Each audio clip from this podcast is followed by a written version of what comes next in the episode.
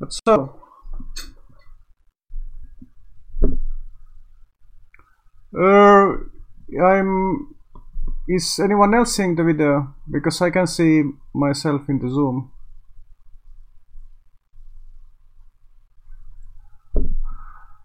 Uh, okay, I'm afraid that my Zoom settings. Do you have idea how to show both video and slides?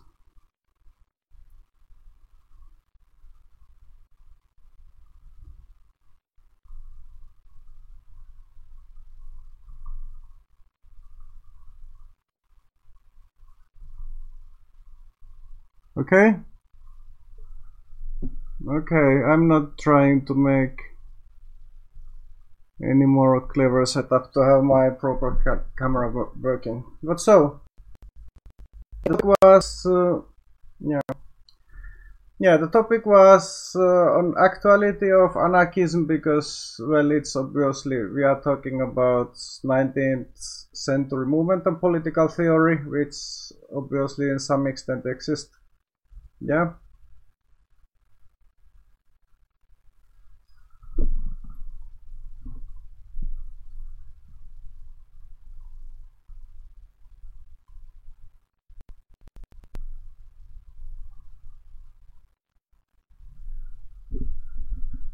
Okay.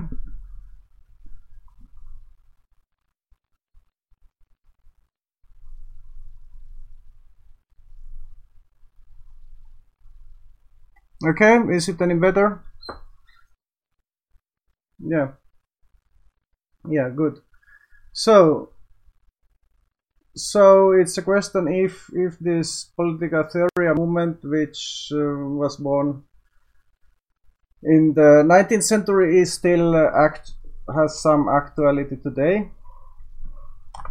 Mm -hmm. So I have to.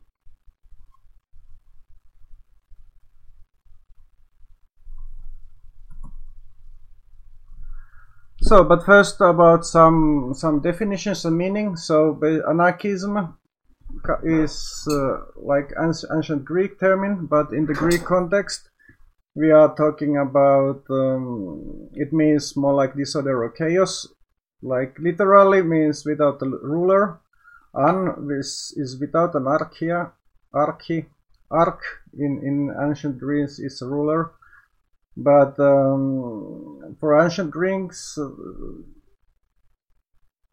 state or or city as we are talking about the city state is in a state of chaos or disorder if it doesn't have a ruler. And this is a concept which anarchist thinkers started uh, to question in the 19th century.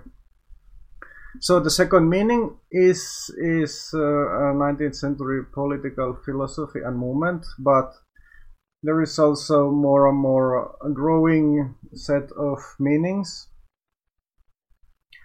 uh, which basically somehow are connected to original meanings in the term in the sense of being without rules. So for example in in the philosophy of science there is uh,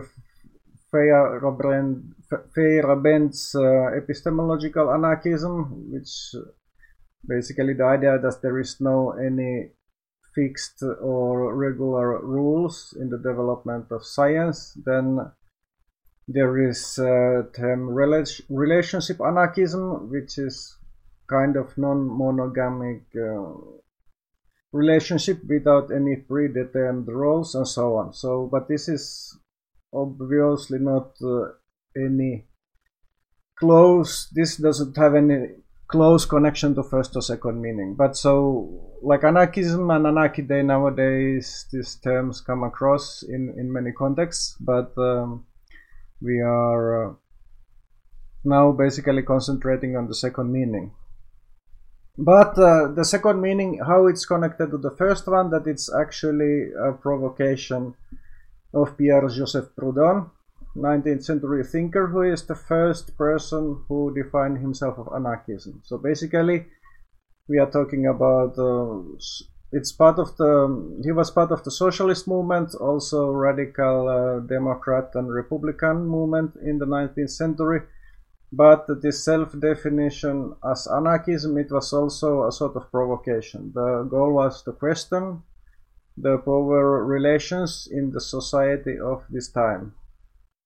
And uh, so this is, uh, and this provocation is also, it has a good and, and bad aspect because often anarchists are quite frustrated of uh, the discussion of uh, that uh, or the concept that anarchists basically just want to wreak chaos and disorder but also this is kind of self-caused because anarchists in the first place they decided to have this uh, word to describe their own ideology. So it was kind of a provocation which was both harmful and useful because it guaranteed that uh, there is still uh, existing interests and uh, to anarchism and it still exists as a historical concept pretty much. Maybe because of this provocation because there are many other similar kinds of movements or related movements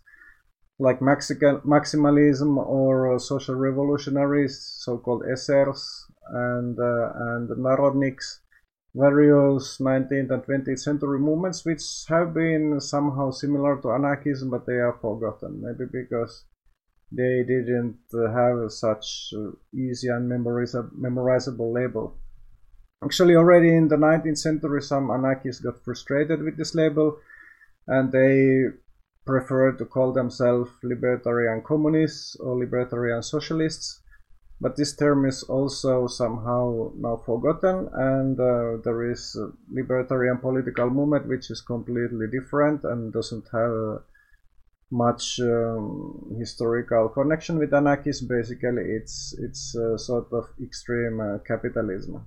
So the whole um, so this is why we are still uh, talking about anarchism and not, uh, for example, about uh, libertarian socialism, which is still being used as a term, but it's overshadowed by more right-wing libertarian so-called libertarianism. For example, in the United States, there is a Libertarian Party. It's basically extreme laissez-faire um, liberalism.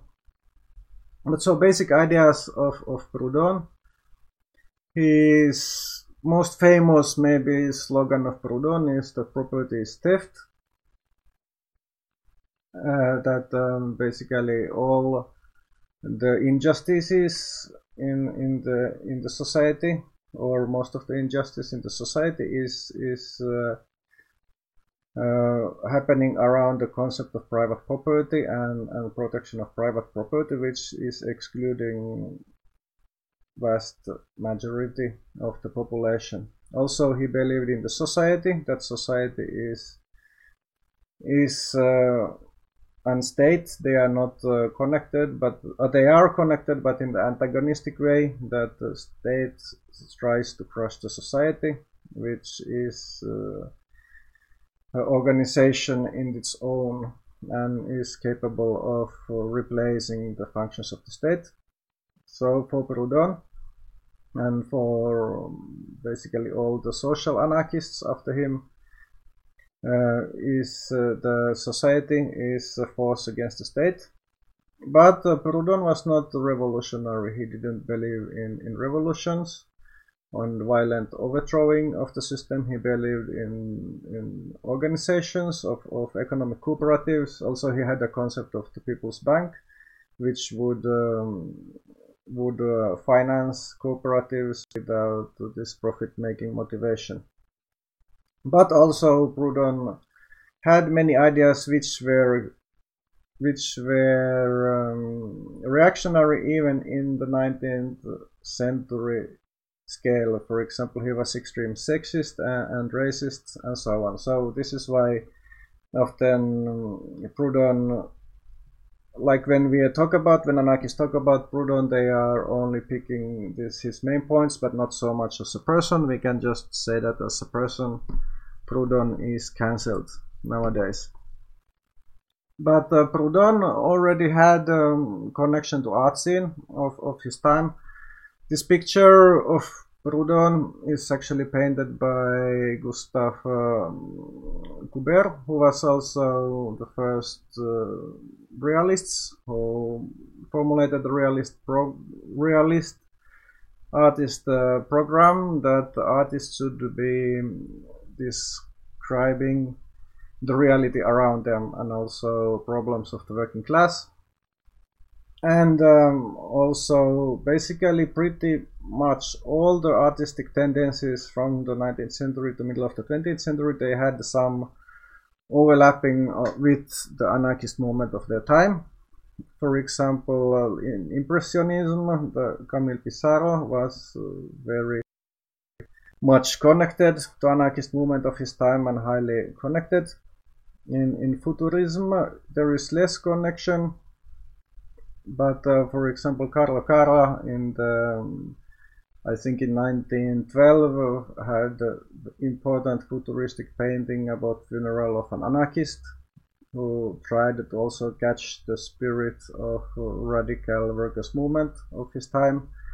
Like us, we probably all know, the futurist movement then also like especially the Italian futurists, they joined the fascist movement, but there was also a left wing in, in futurism, which also included uh, Malevich, who later on developed uh, suprematism, the complete abstract form of art. And he was connected to some avant-garde anarchists early in the 20th century Russia and also wrote to, to this avant-garde anarchist papers. Juan Gris, Spanish painter who mostly worked in France. The background of this presentation is actually by Juan Gris and finally André Breton of Surrealists.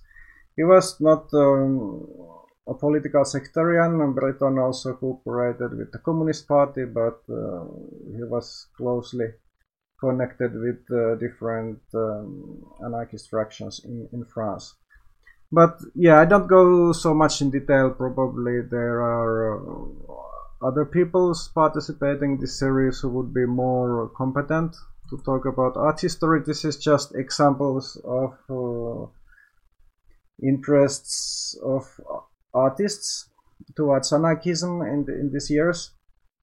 And the discussions what uh, was uh, in these intersections what were taking place in the 19th century. There were discussion about meaning of the art, what's the purpose of the artists, and and for example, should art be propaganda for the anarchist or revolutionary workers' cause, or or maybe it should be have some value in itself and not just the, the propagandistic message. But yeah, I will a bit later discuss if these questions anymore are, are so much actual anymore. But one one of the people who contributed uh, to this um, this this discussion is, is Piotr Kropotkin, which in base is maybe the person who formulated anarchism as people who are nowadays in the anarchist movement would understand the movement. So Proudhon was mutualist. He didn't believe in communism. He was kind of a moderate socialist, believing in the cooperative movement. But uh, Kropotkin was communist, so basically he formulated a kind of synthesis of earlier anarchist ideas and Marxism. So what is communism? Communism is the idea that everything belongs to everyone and everything uh, should be free so it's basically a refusal of both not only capitalism but monetary economy. The basic point is that uh, the production in the modern society is so complicated, everyone's efforts are included in it. Also, consumers' efforts are important because they are choosing what they want to demand and they are providing information and so on and uh, and of course money for the production so everything is so much interconnected that it's not even possible to imagine some sort of just justified um, spread of the resources Another point of Kropotkin for which he is still known is his theory about mutual aid. As we know, the evolution is also 19th century scientific concept and at very early stage the evolution started uh, to drift down uh, to social theory and became social Darwinism, survival of the fittest, which is quite important element in the liberal theory also the competition competition of nations against each other the companies and also individuals still very much in the center of, of liberal discussion. So we can uh, see time we are opening some business uh, paper for example. But uh, Kropotkin basically he he was a geographer and uh, also as a side note he was one of the persons who first uh, developed a theory about ice ages. But uh, this time uh, being um, geographist you also should have a wide knowledge of the biology.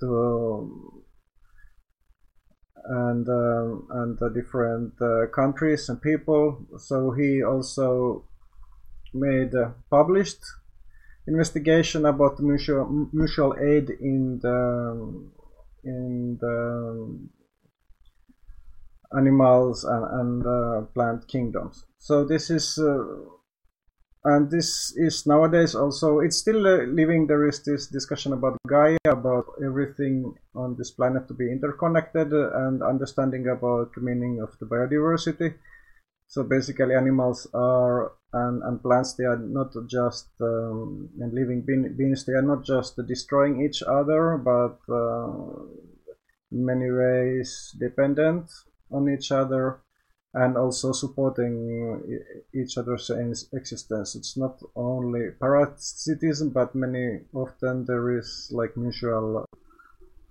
mutual um, supporting mechanisms so and um, and there is still lots of it's even like still existing discussion like how much there is interdependency between environmental systems and but somehow often Kropotkin is not remembered. There is more links in this discussion to 20th century thinkers but basically this whole concept pretty much comes from Kropotkin and it's very connected to his political thinking also, he believed that anarchism is born in every everyday struggles. It's not uh, some abstract philosophy or idea, but everything that is present in the anarchist theory. It's it's based on some ongoing struggles. And also, communities should be based on voluntary association, so no any coercive state apparatus capitalist corporations forcing people to do what is not in their own interest. And what's Kropotkin's point in this uh, to this discussion of art, or his contribution was that there should not be division of labor to creative and, and manual. That I mean, um, everyone should be free to do creative work and to express themselves. And actually, main problem of state and capital is that they are not letting uh, people do this. In Kropotkin, in anarchist communism, there is no artist profession. Everyone would be an artist, which means that there is no special artist specialty. But so, how is this discussion relevant in the 21st century? Because we see art scene which is very different from the 19th century situation. So we see that art is being a hugely it's, it's very important part of the capitalist production of value and uh, also very lucrative investment opportunity. Opportunity to work is more and more creative there is less and less um, I mean, the share in the in of manual work or industrial production in the overall productionist value is less and less. It's of course still huge. We have this endless factories in China and stuff is being shipped here with these massive container ships every day. But still, in terms of value, the creative labor is more and more important, and bigger and bigger share of the value is is connected with art but also in the same time there is extremely unequal distribution of this demand between artists and artists have to compete with this scarce or not even scarce resources. Like there is a huge amount of money around art but it's very unequally distributed. So all the artists have to constantly and every day compete against each other. Even if you have an artist collective and you do collective uh, projects, you are in the competition against the other collectives. And to be to survive in this competition, you have to have relevance, and to be relevant, you must, especially during the last 10 years, you have to have some sort of message or idea or connection to society, which I call in the general terms of politics, which is obviously maybe not uh, the best term to describe these things like is feminism always politics, for example, or, or intersectionalism or anti-racism, maybe it's not. But uh, anyway, I didn't came with any better term. You can maybe propose something. You somehow actually have to have this kind of um, you have to have some uh, position. You have to have some social commentary or environmental or other commentary. It cannot be whatever. But you have to have something to be relevant and to survive in this competition. So basically it's not so much questions like in the 19th century the discussion that how to should we have a message. You should have some sort of message but uh, is this message even connected in in to something which is happening around in the society can you have impact? It's it's more and more difficult because of this huge amount of, of commentary and messages everyone has to send somehow. So there is basically two questions which are much more relevant in the 21st century then this 19th century discussion, which I was referring, like first is can anarchism provide you with relevancy, grants and fame in the art world? And the second is can anarchism help artists and cultural workers to organize as a class against uh, this um, capitalist exploitation? So these first questions I'm trying to, to discuss today in this remaining 15 minutes or half an hour and the second uh, I would discuss tomorrow if someone wants to join for a second day. But for the first questions I have to go to some concepts which maybe are already familiar to everyone.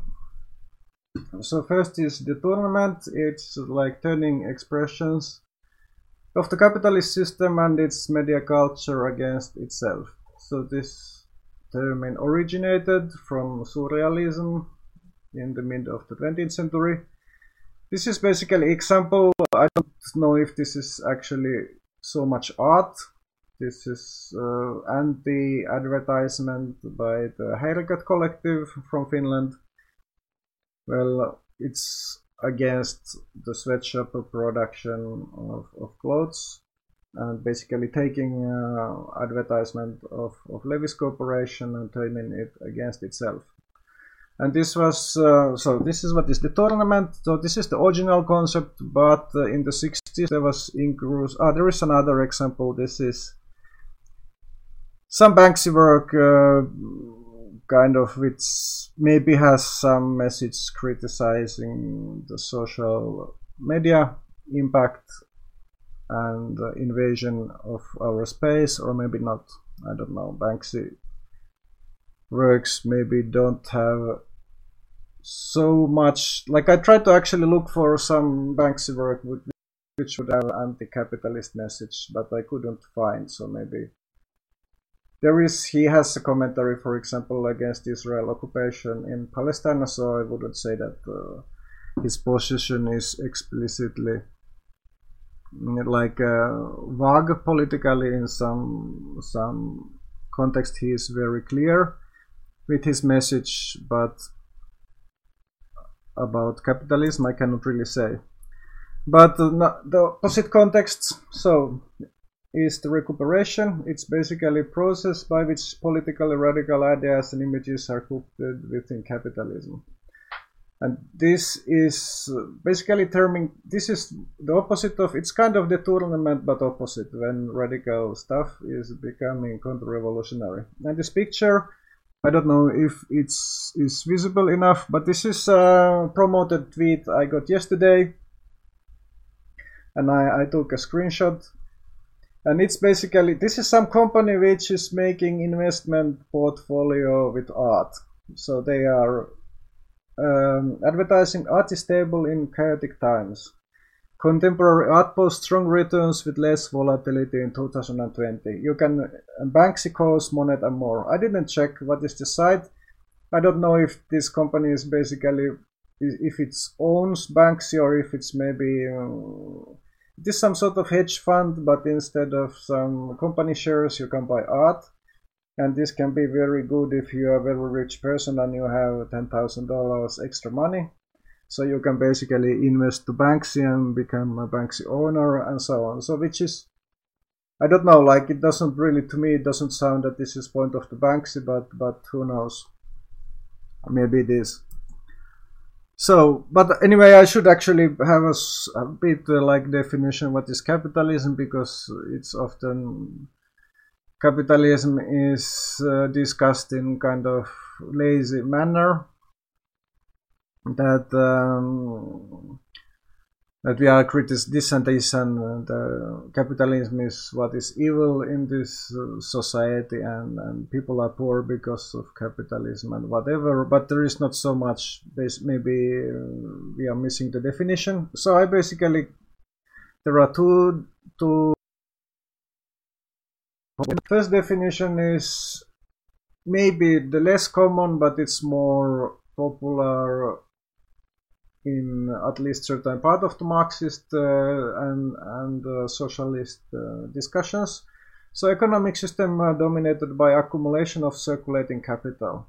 What is circulating capital? It's basically it's money, but uh, money is not always capital. Like if you have your wage and go to shop, then your money is not capital. But if you are stashing your money in the bank account until you have 50,000 and then you buy shares or or maybe if you have have instead of 50,000 you have 5 million and you buy a factory then then it's capital circulating capital. Capital which which is used to make some investments. There is more uh, common definition is that it's economic system dominated by private ownership of means of production. Obviously this is is connected because if there is private ownership there are people making some investments and if there is many enough people making investments the economic system is dominated by investment. But uh, there is uh, so basically second definition pretty much leads to the first definition but not necessarily the opposite because also the former eastern bloc systems like soviet union they fulfill the first definition but not the second one. So basically if we want to stress similarities with, with Soviet Union and uh, other Eastern Bloc countries, we can pick the first definition, but if not, then if we want to see this as different, we pick the second. For anarchists, basically there is no necessary such big difference between uh, the Soviet system and the Soviet Union system and, and capitalism. So I would say that anarchism, anarchists and also anti-authoritarian Marxists, they would pick the first definition.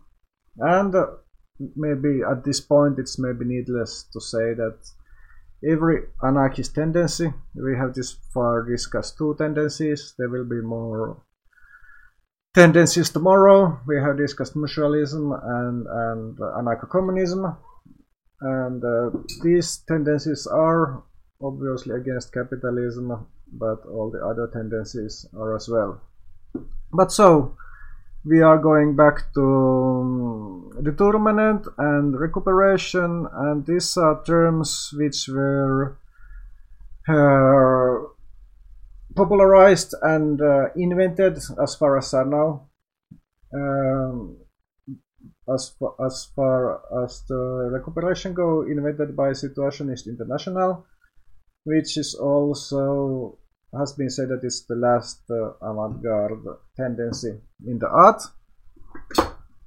So some other concepts of the situationist international it's uh, situation situation actually it comes from the sartre jean-paul sartre. It's uh, because he was discussing on the world where you are put to situation you cannot influence yourself but situationists they tried to create these situations themselves to somehow break this mundane cycle of everyday boring consumerist living and they made a different especially in the early years they made actions like they tried to they took metro map of london and went to wander the german countryside trying to use this map and this sort of performances. They also went to some presentation of charles chaplin in paris because they considered chaplin as a completely outdated artist.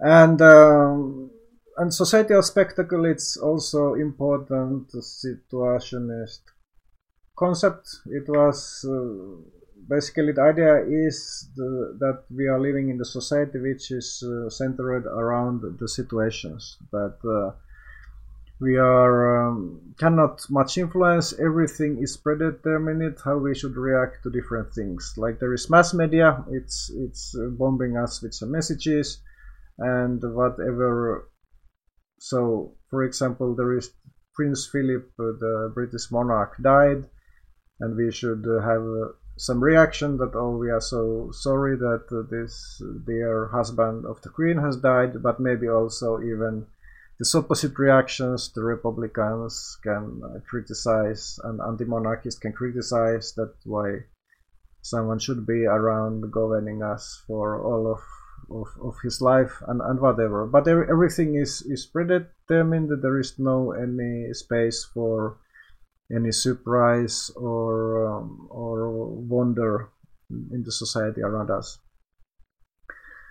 And uh, this picture actually, this is um, from Denmark. There was in 64 some situationists. This was already after some splits in the organization. This was, I think, Asger, Asger Jorn they made uh, action or situation of, of stealing head of the Little Mermaid in Copenhagen, uh, basically because it was symbolizing symbol of some outdated and un, uninteresting corrupted uh, form of art.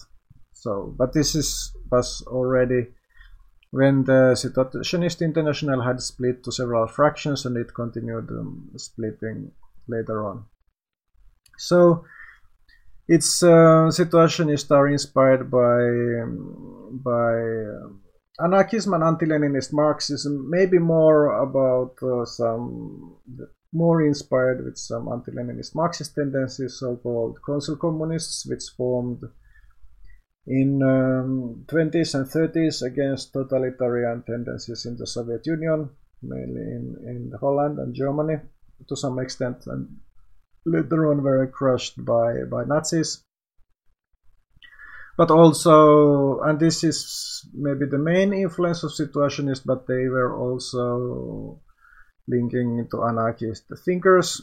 And it has been said that Situationist movement, especially because they were uh, had some influence in, in to student movement. For example, in Strasbourg, they also published uh, important pamphlet on poverty of the student life with some student union money and distributed uh, thousands of copies.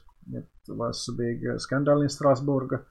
And it has been said that even if situationists didn't uh, participate so much to 68 events in, in Paris, they um, were important inspiration with uh, their discussion about the society of spectacle and, and the modern conditions of, of students. But uh, also, it's quite notorious. Situationists are quite notorious for their internal conflicts. They first uh, excluded all the artists because they kind of considered. eventually, they went to make a conclusion that art in the current society it will always be recuperated and uh, there is it's not possible to make art which doesn't become a commodity for the capitalism. So basically they kicked out all the artists from the their international and they concentrated um, the political work. And um, and uh, but eventually what happened that they started then they started to exclude uh, other political activists or intellectuals as well and eventually in 72 it was only two members left. And they kind of uh, abolished the whole situationist international. So basically they kind of cancelled themselves and made conclusions that even any kind of politics eventually will be recuperated. So which is kind of sad that uh, you cannot actually do anything in the modern society. Hopefully that's not the case.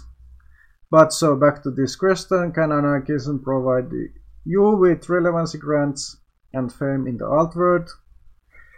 Um, so we have here is picture. This is maybe not so obvious to people living outside of Finland, but this is Apulanta Easter egg which you can buy in the shop with 1 euro and 15 cents and it has a sign of anarchy in it. This anarchist sign it was already used during the Spanish Civil War by Spanish anarcho-syndicalists in the 30s but it was popularized during the same Paris um, riots of 68 which were maybe inspired by the Situationist International. But now it's a, it's a logotype of a punk band which became a big uh, unsuccessful capitalist enterprise and is supporting the right-wing Kokoomus party and is selling you the Easter eggs in the shop with 1 euro and 50 cents. And Situationist Internal would say that maybe anarchism can provide you with relevancy grants and fame in the alt world, but success in the alt world would mean that you would immediately be recuperated and that's end of your anti-capitalism and anarchism. But in other hand, if everything in any way is being recuperated, like what can you do? Like any kind of, it's obvious that there are successful uh, social movements. Many things in the society are changing in the better situations, so maybe recuperation is something you shouldn't be so much worried about, but uh, just to do your stuff and to move forward. So it's kind of more positive interpretation of the situation situationist term. So this was us for the first question, but as introduction to second. The second question is it possible to organize artists as a class to fight against capitalism? I have a short kind of sidestep to discuss direct democracy and, and why anarchists are supporting direct democracy. Um, so this is more connected. Like tomorrow, I will talk more about uh, relationship of anarchist and Marxism and different um, syndicalist movements and self-organizations. So this is a bit like introduction to tomorrow's topic. So nowadays, uh, we are discussing that uh, the Western, for example, there is democracy in Finland or democracy in Denmark. For United States, there are elections, we can freely choose our party, but this is, of course, not the original meaning of democracy. Original meaning of democracy was something completely different. It comes from the ancient Greek, and uh, the point of the democracy was that everyone is making decisions together in the general meeting. Obviously, in Athens, there were many groups that were excluded from the general meetings, for example, women, slaves, migrants, and so on. But uh, the whole concept doesn't necessarily mean that someone has to be excluded. And republic, it's not a Greek term, it's a Roman term. There is surprisingly small difference. This is almost in the same time when Romans decided to get rid of their king. There is a legend that they actually sent people to Greece to uh, find inspiration for their uh, constitution. This is maybe just a legend, but obviously Romans were inspired by the Greek colonies in the southern Italy. They took something from the um, Athens model, but also something from the Sparta model, which can be said that Sparta, ancient Sparta, was the first constitutional dictatorship. And they develop representative democracy. When you are uh, choosing your representatives, and next one or two years they do basically whatever they want in the as long as the, the stuff that they do is legal or maybe semi-legal or not so legal but anyway you can do nothing until the next elections. In in uh, athens there were very few elected responsibilities basically only related uh, to wars. Pretty much all the civilian duties they were uh, randomly chosen. Like whoever was to has had to do some like they were basically they were just drawing a lot and and somebody had to do the thing but no elections. So there were always some democracies and republics existing in the during the middle ages. None of these were socialists or communists. All of these were um, ruled by more or less uh, richer elements mostly Mostly these were uh, city-state, but Iceland was completely democratic and using direct, direct uh, democracy for almost, uh, actually more than 300 years. And uh, uh, Pihkova, it's uh, Tipo, it's actually, it's, it's uh, Pihkova only in Finnish, it's Pskov. So I would say Iceland was democracy. Switzerland, uh, basically rural cantons, they were more democracies. cities were more oligarch republics. Uh, but yeah, maybe I don't go so much to this in detail. Novgorod is important example because it was governing huge areas in the Eastern Europe and, and also Finland. But I don't go, go so much to this in detail because none of these were necessary super democratic in the um, in the modern sense. But this is yeah this is uh, how there are still a couple of cantons in Switzerland which are using direct democracy. This is a general meeting in some of the smaller Swiss cantons. This is probably Appenzell Innerrhoden.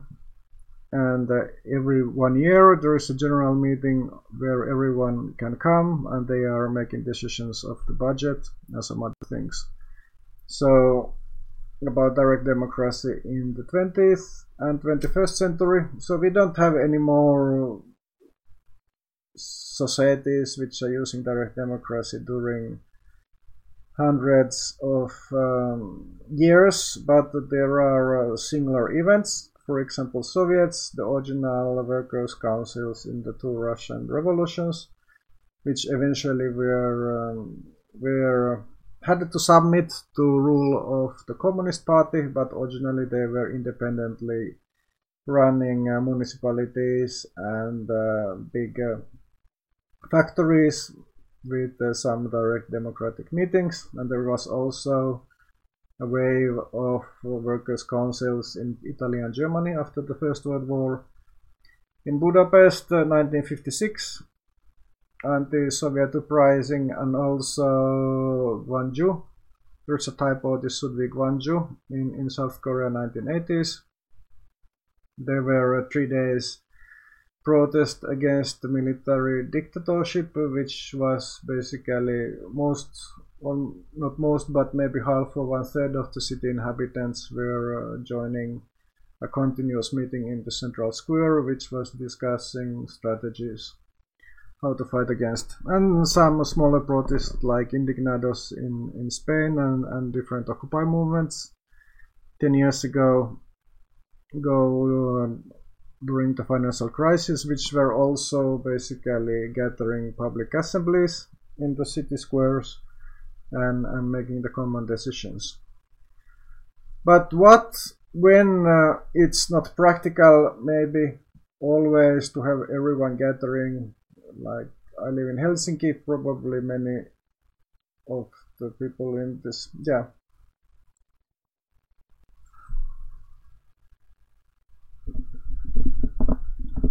Okay, I tried to check. Is it now any better?